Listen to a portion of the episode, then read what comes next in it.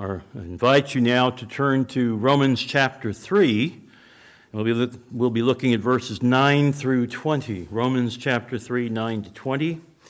Hear the word of the Lord through the mouth and the pen of the Apostle Paul as he is written to the church at Rome and by God's providence and grace to us here in Fawn Grove. What then? Are we Jews any better off? No, not at all. For we have already charged that all, both Jews and Greeks, are under sin. As it is written, none is righteous. No, not one. No one understands, no one seeks for God. All have turned aside, together they have become worthless. No one does good, not even one. Their throat is an open grave. They use their tongues to deceive. The venom of asps is under their lips. Their mouth is full of curses and bitterness. Their feet are swift to shed blood. In their paths are ruin and misery. In the way of peace they have not known. There is no fear of God before their eyes. Now we know that whatever the law says, it speaks to those who are under the law, so that every mouth may be stopped and the whole world may be held accountable to God. For by works of the law, no human being will be justified in his sight, since through the law comes knowledge of sin. May the Lord add his blessing to the hearing and understanding of his word this morning. Beloved, the Apostle Paul has, in this text, but especially in the first uh, portion of the book of Romans, he has uh, laid out the black velvet backdrop ever so carefully. And with our text for this morning, he is flattening the wrinkles and smoothing out the corners. Soon he will set the beautiful diamond of justification on its black velvet backdrop, but not quite yet. Paul wants us to concentrate on the bad news of sin so that we will appreciate the gloriousness of God's mercy in Christ and the benefit of justification. Paul will just barely touch upon justification at the conclusion of our text in order to get us ready for the beauty of redemption in Christ that will take up the rest of the letter. Paul has been concerned to show the universal extent of the nature of bad news, of sin. The goodness of the good news of salvation through faith in Jesus Christ depends upon a due appreciation of the badness of the bad news. In the last few sections of our letter, Paul has been driving home the point that while being a member of the Old Covenant people of God had real benefits or advantages, it did not yield automatic acceptance with God. That is where we are now as we take up Paul's letter again. And that brings us to our first point as we look at verse 9. Are the Jews better off?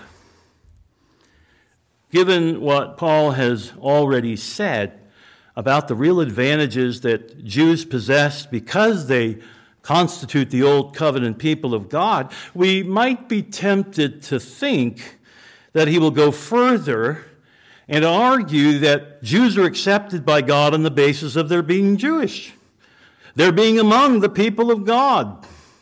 Now, many among the Old Covenant people of God had fallen into the trap of thinking that outward membership in the people of God or even simply being ethnically Jewish was sufficient to gain them acceptance with God now and at the last day.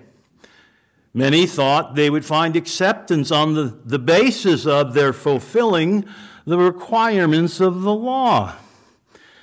They thought that we still had the ability to, the ability to obey the law in all of its details. Of course, Paul has at least two answers to the confusion of his fellow countrymen on such a momentous issue as finding acceptance with God.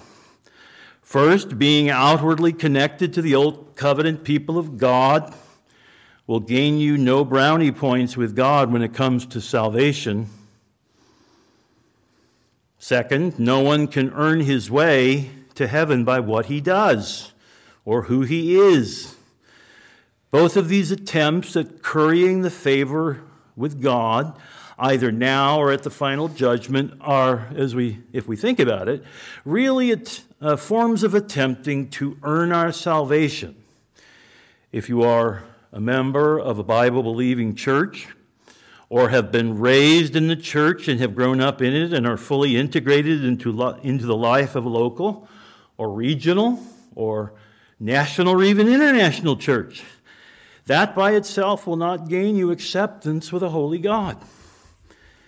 If you know the Ten Commandments by heart and can recite them on demand, or know the Bible backwards and forwards, that by itself will not gain you acceptance with a holy God.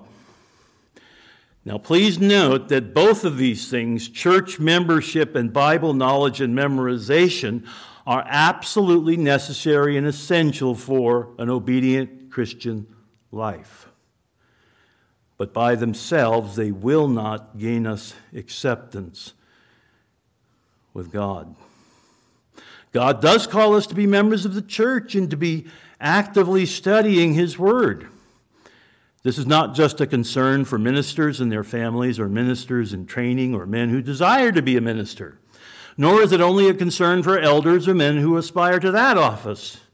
Nor is it only a concern for deacons. All Christians need to be members of a church in order to participate in the life of the church the way the Bible describes that life and what it expects of believers. We are to be, all, every one of us, to be held accountable both to, uh, to one another and to the, uh, under the oversight of elders and receiving uh, support from deacons. And, beloved, there's, there's no way to follow the biblical commands uh, to love one another, to care for one another, to encourage one another, to build one another up to correct one another and challenge one another when needed if we are not with one another. You get the point. But all of this is important and very important, but it will not by itself get us acceptance with God. God also expects us to know, memorize, and understand His Word. If we read it with care and understanding accompanying faith in Christ. We know that the Holy Spirit will cause us to grow in our familiarity with the Word, our understanding of it, and our obedience to it. Beloved, obedience to God's Word is obedience to God. But it is possible, it is just possible to read the Word in an ultimately unbelieving way. Many do. Many do this every minute of every day. The Sadducees and the Pharisees of Paul's day and our Lord's day read the Bible in an unbelieving way, no matter how much they thought they had mastered it. If we read the Bible without reference to the person and work of Jesus Christ and his accomplishment of redemption, we are reading the Bible inappropriately.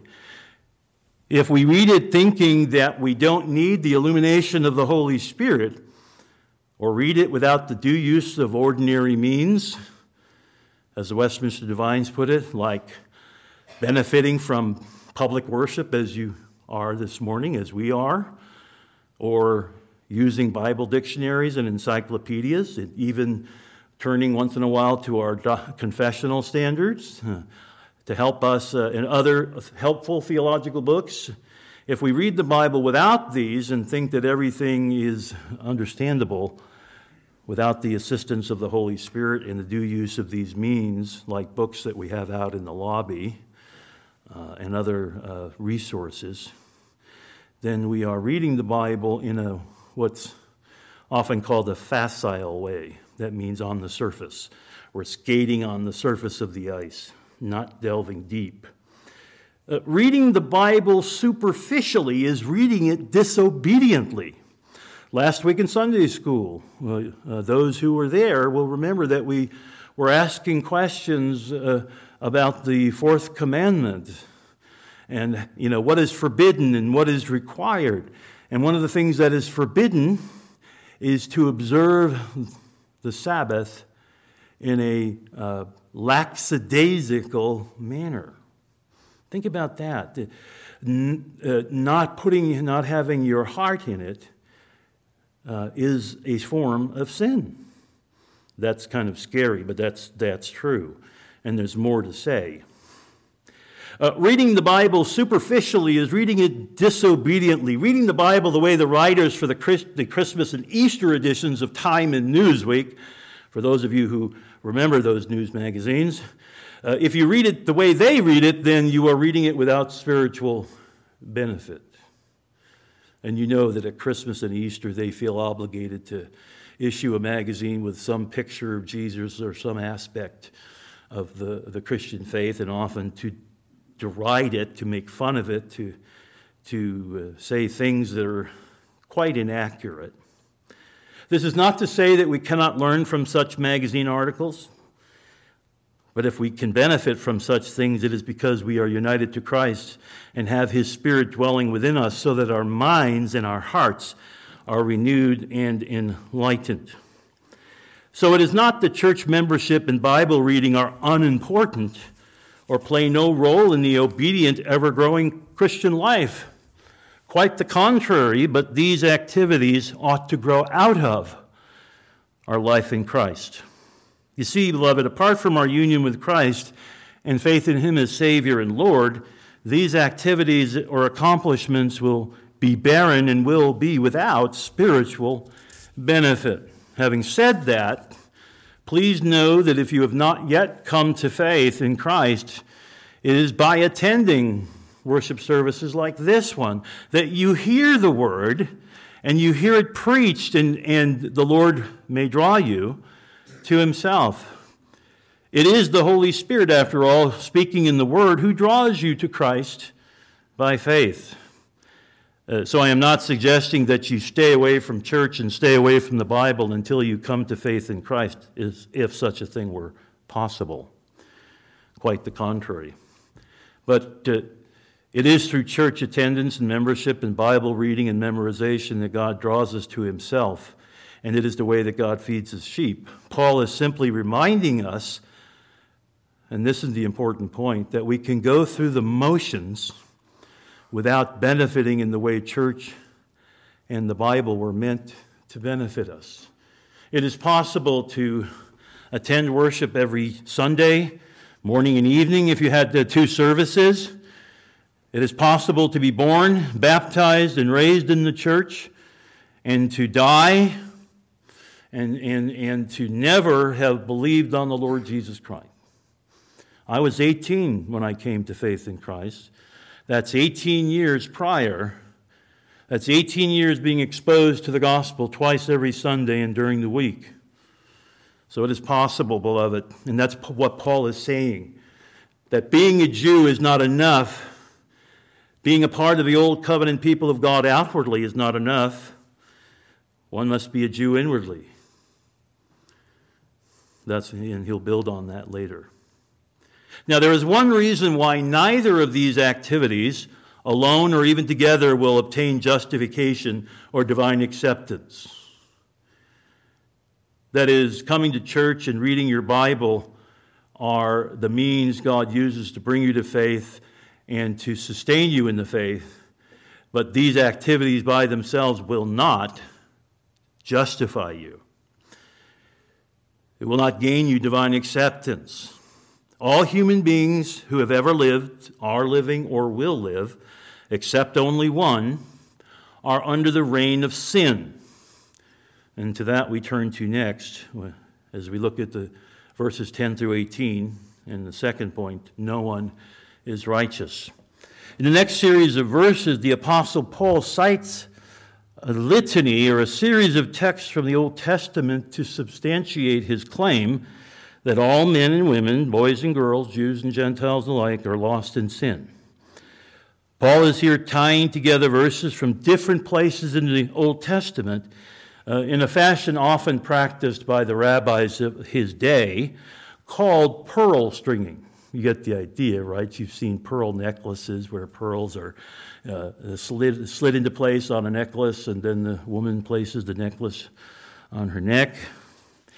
Uh, Paul is stringing together a pearl necklace from biblical passages that show, from God's point of view, the whole human race is a sinful mess. I'm not talking about how, who we are as believers in Christ, I'm talking about who we are by nature outside of Christ.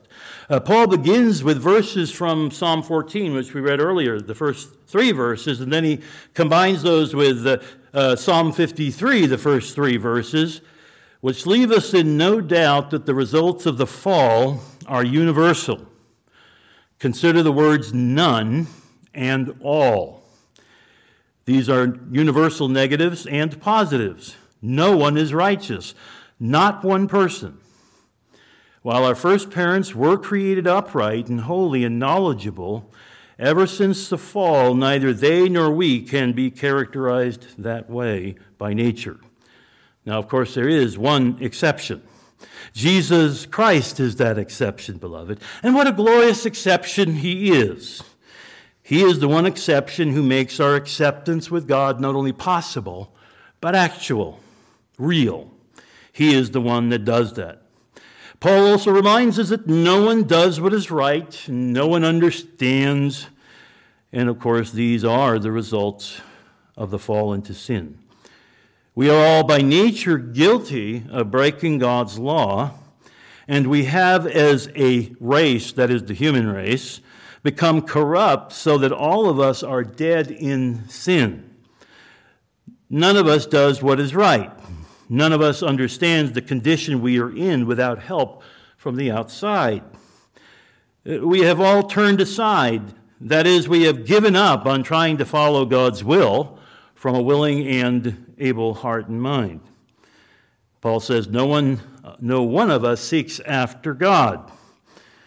So much, I guess, for seeker sensitive churches.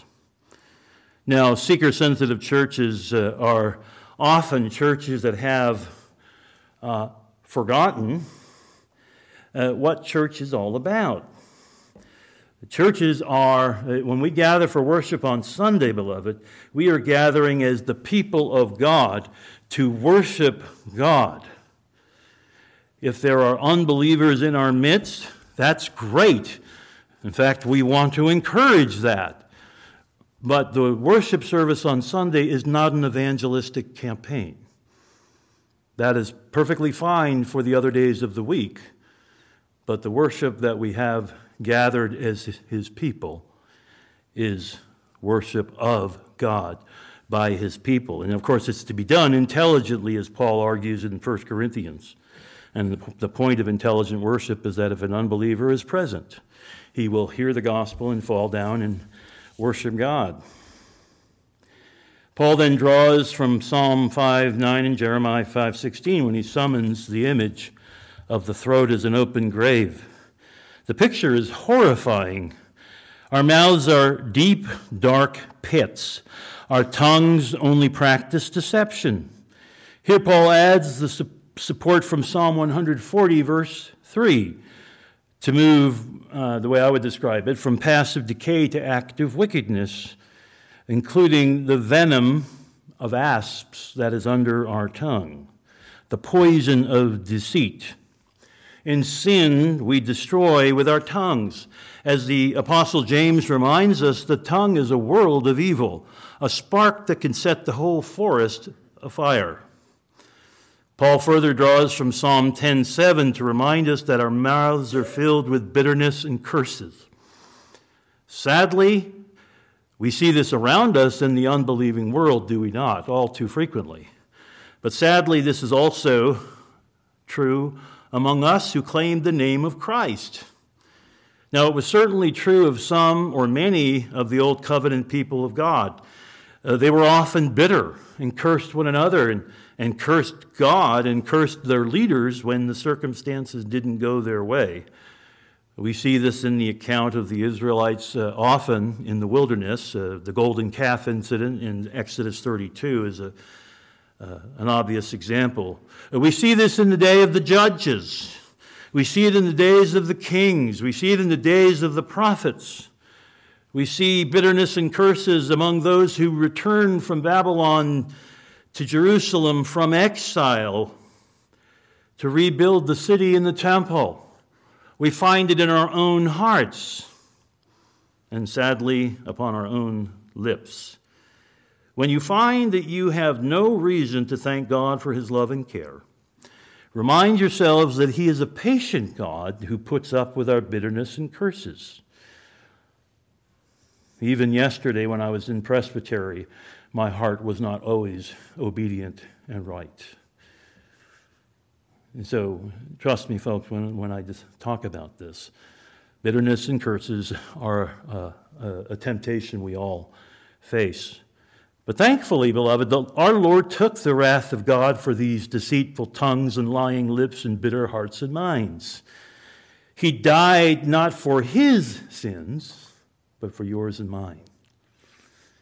He didn't die for his sins, but for yours and mine. Paul next turns to, to uh, and the scholars disagree. He's either citing Proverbs 116 or Isaiah 59, 7 and 8, and they have the same language. So perhaps he's citing both. He's known for doing that. The ravages of sin within the lives of the fallen human race move from the sharp edges of the rabid tongue to murder and violence, pillaging and rampaging, and all sorts of mayhem. Why do I think of uh, Vikings when I read that? I don't know. Perhaps because they're known for doing that sort of thing. With all apologies to our Scandinavian friends.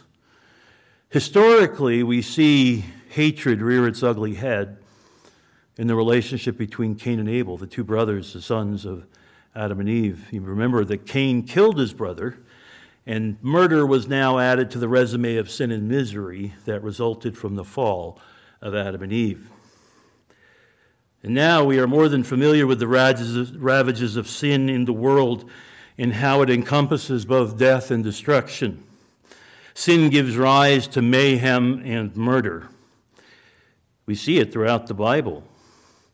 Just a few examples. King David commits adultery with Bathsheba and contrives the murder of her husband Uriah. Put him in the front of the battle, guaranteed he'll get killed.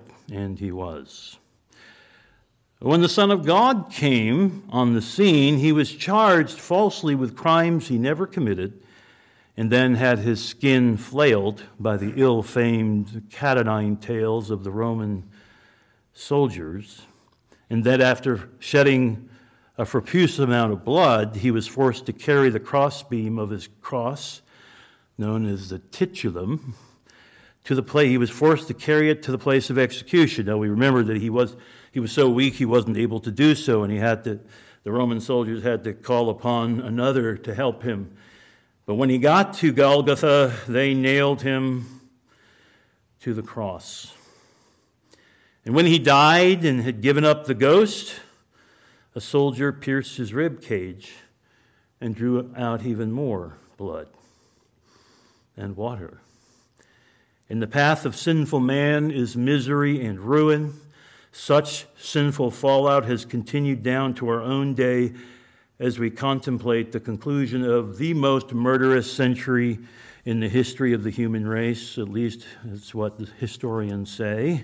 The 20th century, with its two world wars, the Holocaust, not to mention the ever present reality of the wickedness of abortions and now euthanasia, such things as taking your life when you want to take it has now become fashionable, and not just in the Netherlands, but in Canada and in the United States. The only answer to such universal misery and death that has come as a result of sin is the life and death and resurrection of the Lord Jesus Christ. Peace only comes through the satisfaction of God's righteous anger against sin and those that perpetrate it. Now, Paul concludes his pearl necklace here uh, of biblical support for the universality of sin by alluding to Luke chapter 1, verse 79, uh, and uh, our Lord's discussion of the way of peace, and he pulls in Psalm 36, 1 as well. Those soaked in sin cannot find the way of peace so as to walk therein, and they have no fear of God. Can you imagine how sin clouds our judgment and blinds our eyes and hardens our hearts? We fear what all kinds of men and women think of us and what they might individually do to us or what they might congregate to do to us. And this fear is not necessarily misplaced. We are concerned about our portfolios, the stock market, how it rises and falls, the economy in general, culture, our job. We fear these things. But how is it that we fear puny men and women and their weapons, but we have no fear of the Almighty God, who is able not only to destroy our bodies, Jesus said, but both body and soul in hell? We have no fear of the God who made us and upholds us, even in our very act of sinfulness, and who can toss us into the trash can of hell with absolute justice. Think about that. That's scary. That's sobering.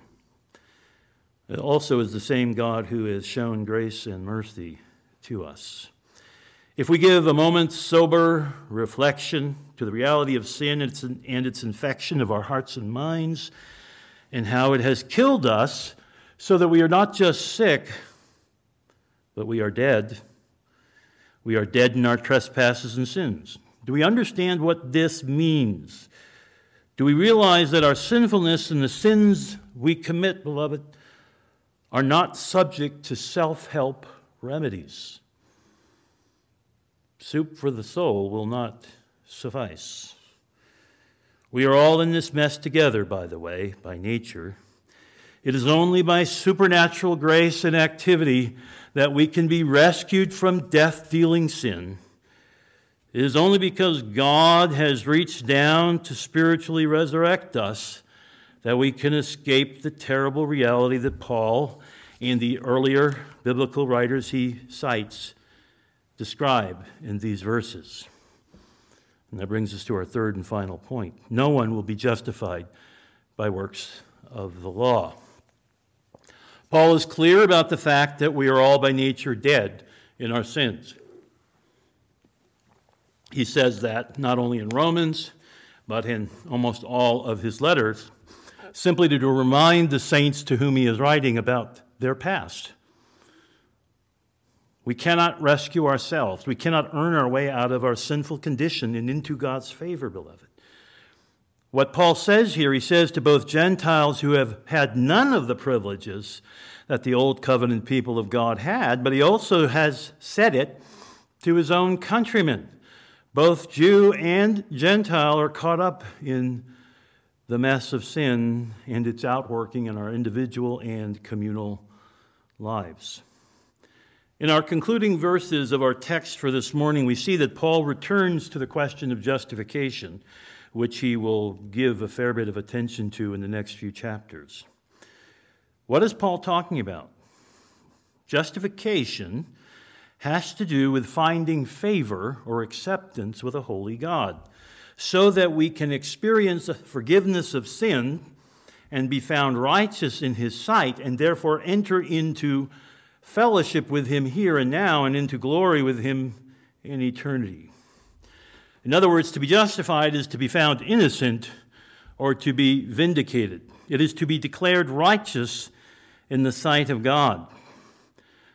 Our standards include two elements forgiveness of sins and imputation of Christ's righteousness. Earlier in chapter 2, we saw that Paul told his fellow countrymen that God was impartial and that all men would be evaluated by God according to the unchanging rule of righteousness which God is himself. We will not be justified by hearing or possessing the law of God, but only by doing it. Paul says in Romans 2:13, doers of the law will be justified in the sight of God, and only doers. Now remember, Paul is at this point still talking to his fellow countrymen who, who were in the habit of thinking that merely by being a member of the covenant people of God. Uh, men, by having circumcision, uh, by uh, supposedly obeying the whole law, they would find acceptance.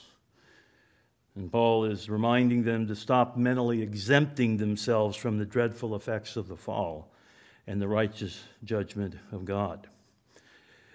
Jews have many advantages over Gentiles, and they have the oracles of God, the covenants, the prophets, and the like.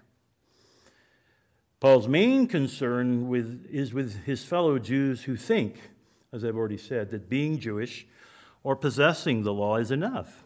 And he tells them it's clearly not. None of us will be able to stand before a holy God and plead innocence. As Paul says elsewhere, we are without excuse. By nature, outside of Christ, we all stand condemned before the judgment seat of a holy God apart from the grace of God in Jesus Christ.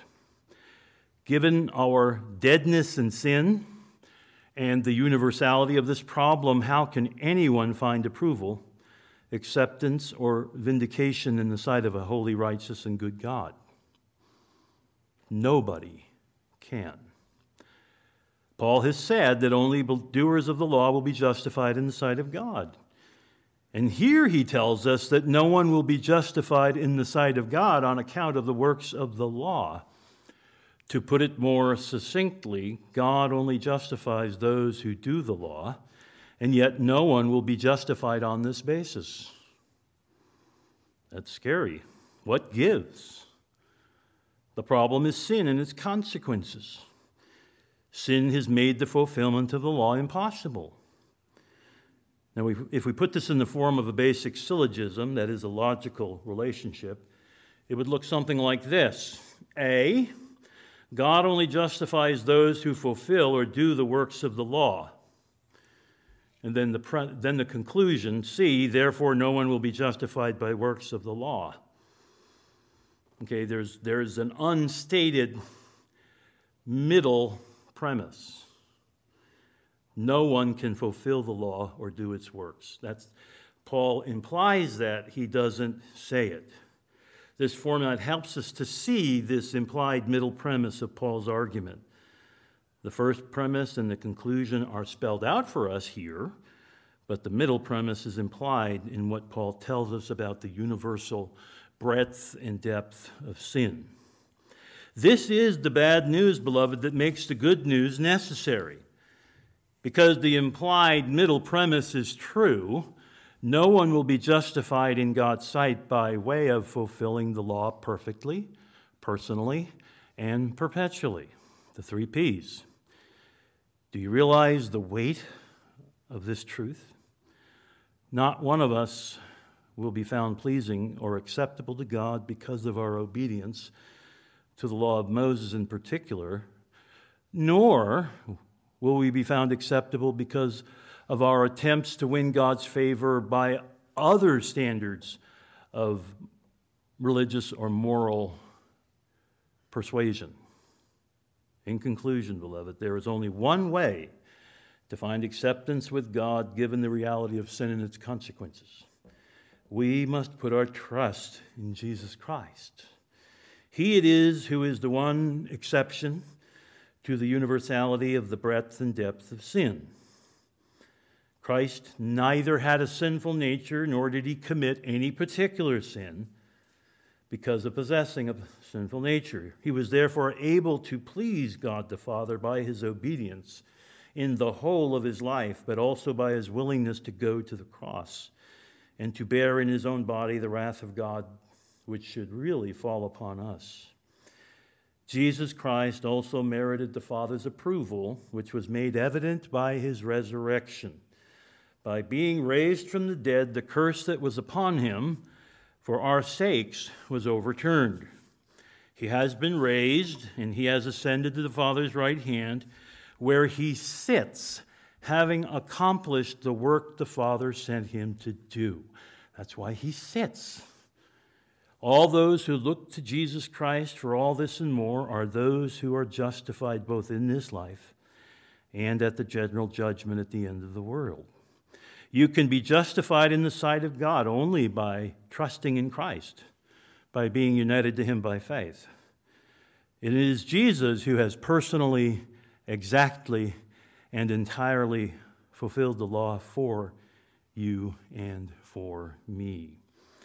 So the question is have you sought after this Jesus? Let us pray. Dear Heavenly Father, we thank you for your word. We pray that we would meditate upon it throughout the day.